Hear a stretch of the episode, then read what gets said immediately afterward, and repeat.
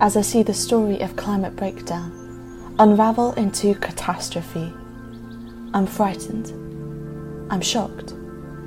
I'm deeply confused at how suffering at this scale has inflicted our home, this world, your temple, on our watch.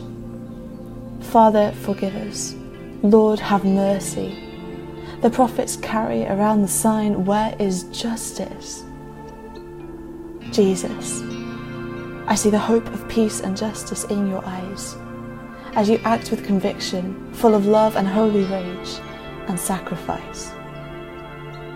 I see the hope of peace and justice in their eyes. Ordinary people choosing to act, opposing the system, filled with conviction and sacrifice.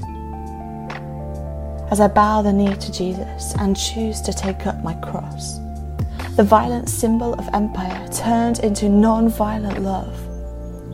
At the heart of my every action, be your non violent love. As I speak truth to power, be your non violent love as I lay my body down on the cold, hard ground, be your non-violent love. In this reality, what will we be? In this uncomfortable truth, what will I do?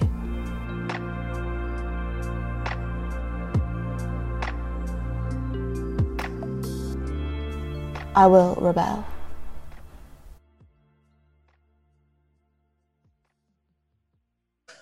civil disobedience is it a is it a Christian? Um, you know, should Christians break the law? Uh, let's begin with a. What, do we mean by breaking law? We could mean by sitting in in a road. We could mean gluing yourself to a bank window. What about hitting things with hammers? Should Christians ever do that? Well, let me just give you one example. At the dead of night, on the 29th of January 1996, three women, Andrea, Joanna, and Lotta, broke through the perimeter fence that surrounds the British aerospace factory at Warton in Lancashire. They slipped past security guards, went into a runway hangar containing a Hawk jet number ZH955. They forced open the door and then, using household hammers, they smashed 12 million pounds worth of the plane's sophisticated electronics. Um, these are ordinary people. Uh, Angie uh, was part of a Green Party. A couple of them were Christians. One was a physiotherapist and a nurse, and another a gardener and a cleaner from dis- different social backgrounds. Um, they waited till the morning when the security guards arrived, and they danced with joy and prayed as they were being arrested well, surely this is, you know, this does not sound right for Christians to be involved in this. He's a, he's sort of the background context was 500 million, there was a five pound, 500 million pound arm trade contract, which the UK had with Indonesia. And Indonesia were committing crimes of genocide against the people of East Timor. This is what one of the people arrested said. Above all else in life, we are called to be human. I can therefore not stand aside and allow the hawks to be delivered without doing all that is in my power to peacefully resist. I believe that to be silent in this situation is to be complicit with injustice. I pray that what we do today in disarming these planes will be a small ray of hope for our sisters and brothers struggling for peace and justice in East Timor. They went to uh, court, and this is, they said we're pleading not guilty on the basis that we had unlawful uh, had lawful excuse as we were acting to prevent British aerospace and the British government from aiding and abetting genocide. So basically, they did something which normally would be seen as a crime, but they're saying in this case it's not because um, it would be like uh, smashing a window to prevent a fire, uh, you know, someone dying from a fire in inside. Sort of a, it, it, it's the, law, the the law of a necessity. Um, and they were, um, well, they were they were uh, they were they were found not guilty. They were acquitted on the grounds that they were acting out of necessity and in a proportionate way to the crimes which were being committed in East Timor. They were highlighting the complicity of British aerospace and the government in crimes against humanity. And they acted prophetically and spoke truth to power. So there's an example of some Christians breaking the law in a very unusual way. And actually, when it went to court, they were acquitted. So, what is civil disobedience? Um, Dr. Simon Kittle, who was at uh, St. George's, a friend of mine through his climate work, and we, we both offered some chapters in this book you see on the screen, which is called Time to Act. In fact, uh, St. George's, folks, it was my revelation sermons, which I did a couple of years back, which are actually chapters in this book. It's the easiest chapter I've ever written in a book. They just took my sermon notes and uh, tidied them up and put them in. But anyway, um, that's a good book to go to to look at these things. Uh, it's written by uh, people involved in Christian climate action. So uh, Simon Kittle says that civil disobedience is a considered, public, non-violent breach of the law. It could include things like refusing to pay taxes, blocking or occupying buildings or roads, striking from work or school, hitting things with hammers, and other forms of non cooperation uh, with the state. And uh, I've been involved, and Stuart here and Sarah as well have been involved in various sort of acts of, of civil uh, disobedience, including uh, sitting on a road and blocking it in Leeds city centre. So far, uh, non uh, non arrestable.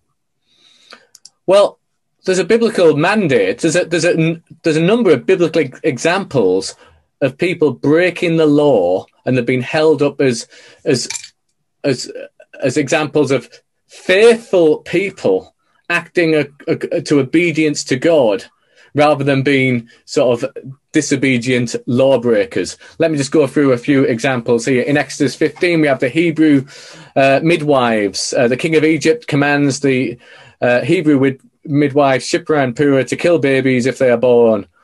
But, and this is the first recorded case of civil disobedience in the Bible, they refuse to do this. In fact, the text says the midwives feared God. They did not do as the king of Egypt commanded them, but they let the boys live. In Daniel 3, we have uh, Shadrach, Meshach, and Abednego. Everyone's told to bow the knee to the golden statue, but they refuse and they are thrown into the fire, but God delivers them.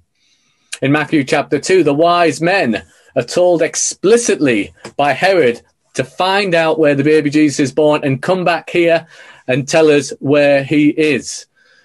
But they ignore this order and they return home via a different uh, route. In uh, Acts chapter 4, we have uh, Peter and John. There's other New Testament examples here of people who are thrown in uh, prison for uh, preaching the uh, gospel. And then we have a few examples of Jesus.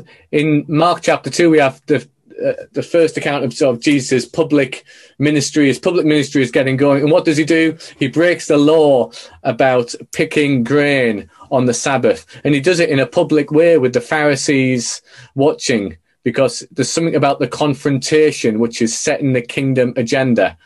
And then, most famously of all, is Jesus going into the temple. Remember, Jesus arrives at Jerusalem and he weeps. He weeps because he knows what will befall the city.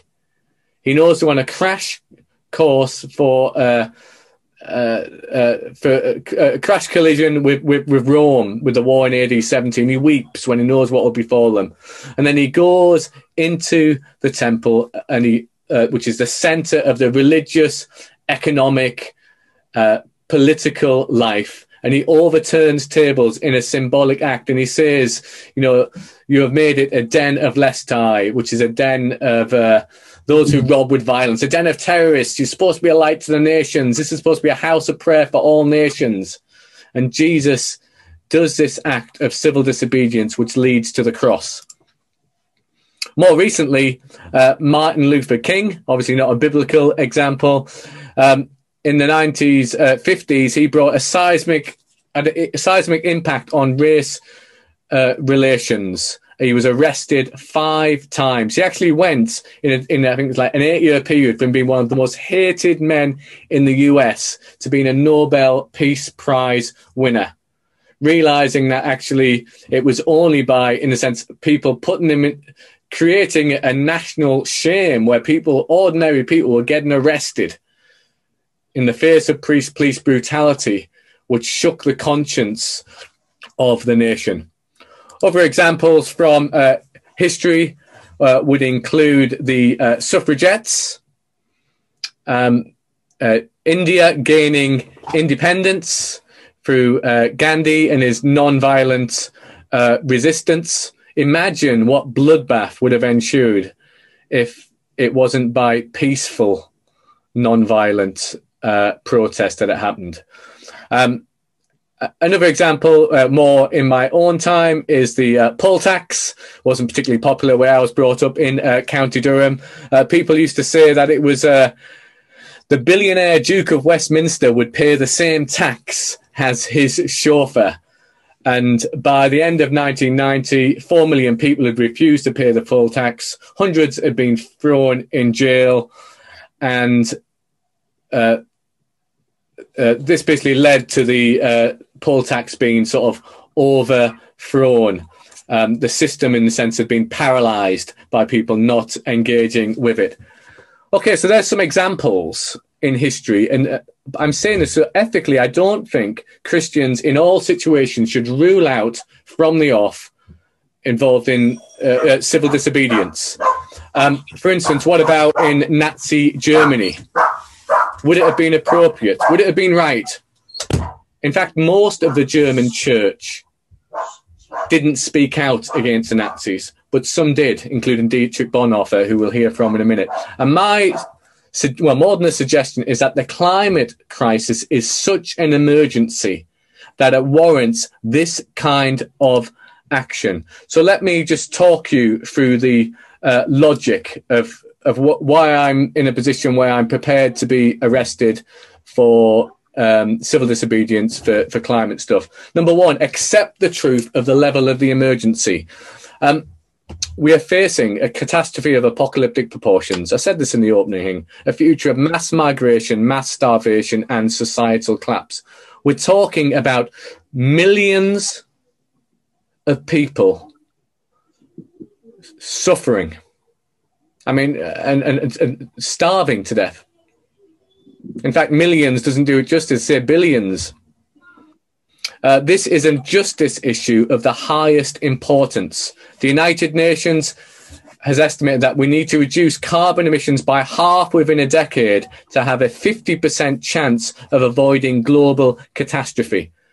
So we need to know that the absolute reality. And sometimes it, when I say this future of mass migration, mass starvation, societal collapse, some people are going to, you know, John's, you know, he's on the kind of apocalyptic bandwagon here. Um, actually, this is based in the latest and peer reviewed science. And it's because we like to soften the truth to make it more palatable. Secondly, research and recognize the failure of the government and unethical corporations and financial institutions. Let me be clear here that I'm not saying that all corporations and financial institutions are unethical. The unethical ones are the ones who are being unethical, if you get what I mean. Um, over many decades, the science has been clear, and people have uh, objected through uh, objected through petitions and letter writing and we, we've actually seen things get worse. More than 50% of all industrial CO2 emissions in the atmosphere have been produced in the last 30 years. So we've, we've, we've been doing petitions. People have been going on uh, marches and things have actually got worse. During this time, the last 30 years, our governments, whether they be Labour or Tory, have done very little to address this, and they seem complicit in their support for unrestrained capitalism. And the first duty, the dog even agrees with me here, the first duty of a government is to protect and safeguard the lives of its citizens. Arguably, our current political system has failed to do this. Let me speak about corporations. 100 companies are responsible for 71% of global emissions. Just 100 companies, 71% of global emissions. Uh, last year, there was a leaked report from JP Morgan, which is the largest financer of fossil fuel industries. This is a leaked report from their economists, economists, and they say this: we cannot rule out catastrophic outcomes where human life as we know it is threatened. Carbon emissions in the coming decades will continue to affect the climate for centuries to come in a way that is likely to be irreversible. There are major billion dollar uh, corporations and finance companies who know exactly what they are doing. They are provoking irreversible climate change.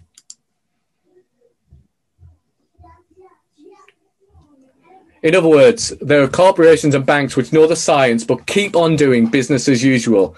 In the future, we will see that governments and corporations which know the science and still pump out emissions will be tried in courts for ecocide and crimes against humanity but we're not yet in that place. So here's the third thing Christians should rebel against this injustice, incompetence, and profiteering.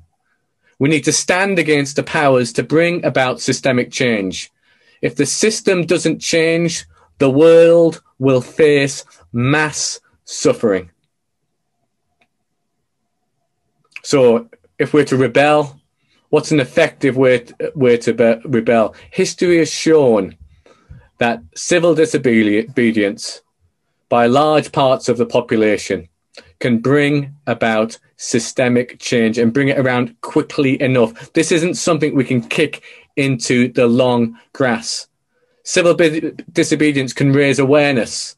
It can bring disruption to the government or corporation, which, if the disruption is long enough and raises awareness and highlights the problem, it can bring about change. JP Morgan, interestingly enough, a couple of weeks ago, have said they're going to stop investing in fossil fuels.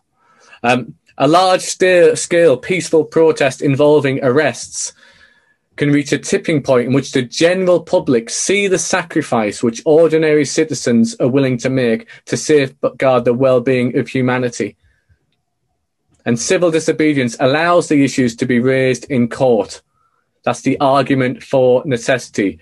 Uh, a few years ago, uh, seven people went to the headquarters of Shell and uh, threw loads of paint at the windows and put loads of posters up, and they were arrested.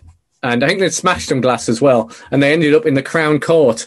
And although the judge yesterday said the law is clear, they're guilty, the jury, made up of ordinary citizens, found them to be non uh, not guilty. Ordinary people are sometimes able to see through and see the issue in a different way that our legal systems and our financial and political systems can't. So, let me end with a quote from Dietrich Bonhoeffer, a few pictures, and then uh, three or four minutes of questions. Um, Dietrich Bonhoeffer himself, who was killed by the Nazis, who was one of uh, you know, a handful of voices of church leaders speaking out against the Nazis, he said this We are not to simply bandage the wounds of victims beneath the wheels of injustice. We are to drive a spork into the wheel itself. And so I've been involved in a number of pro- protests, civil disobedience. There's one there. Uh, that's my daughter trying to wake me up because she thinks I've collapsed or something outside of Trinity Shopping Centre. And this is called a die in there. Just to, something visual that people can, because people do not realize the level of emergency that we are in. And there's another, a few other pictures here as well. Uh, including uh, protests uh, with Extinction Rebellion down in London, and uh, protest against Barclays here in Leeds. So, a bit of a whistle stop tour. I was just aware of the time and I want to sort of cram a fair bit in. Um, what questions do people have?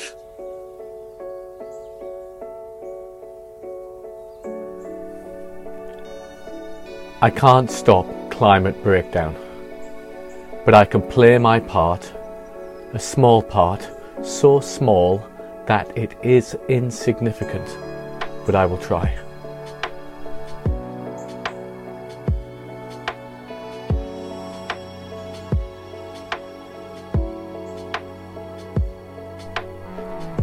I can't stop climate breakdown, but I can pray and act so small that it seems insignificant, but I will try.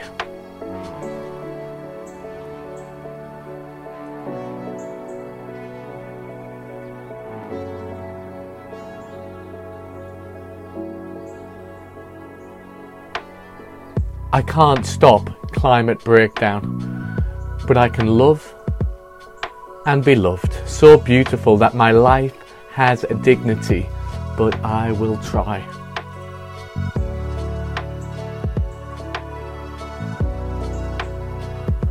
I can't stop climate breakdown, but I can rage against the machine and say, Not in my name. So small, but I will try. I can't stop climate breakdown, but I can hope and dream and participate in a conspiracy of compassion, a holy rebellion until that day when all tears are wiped away.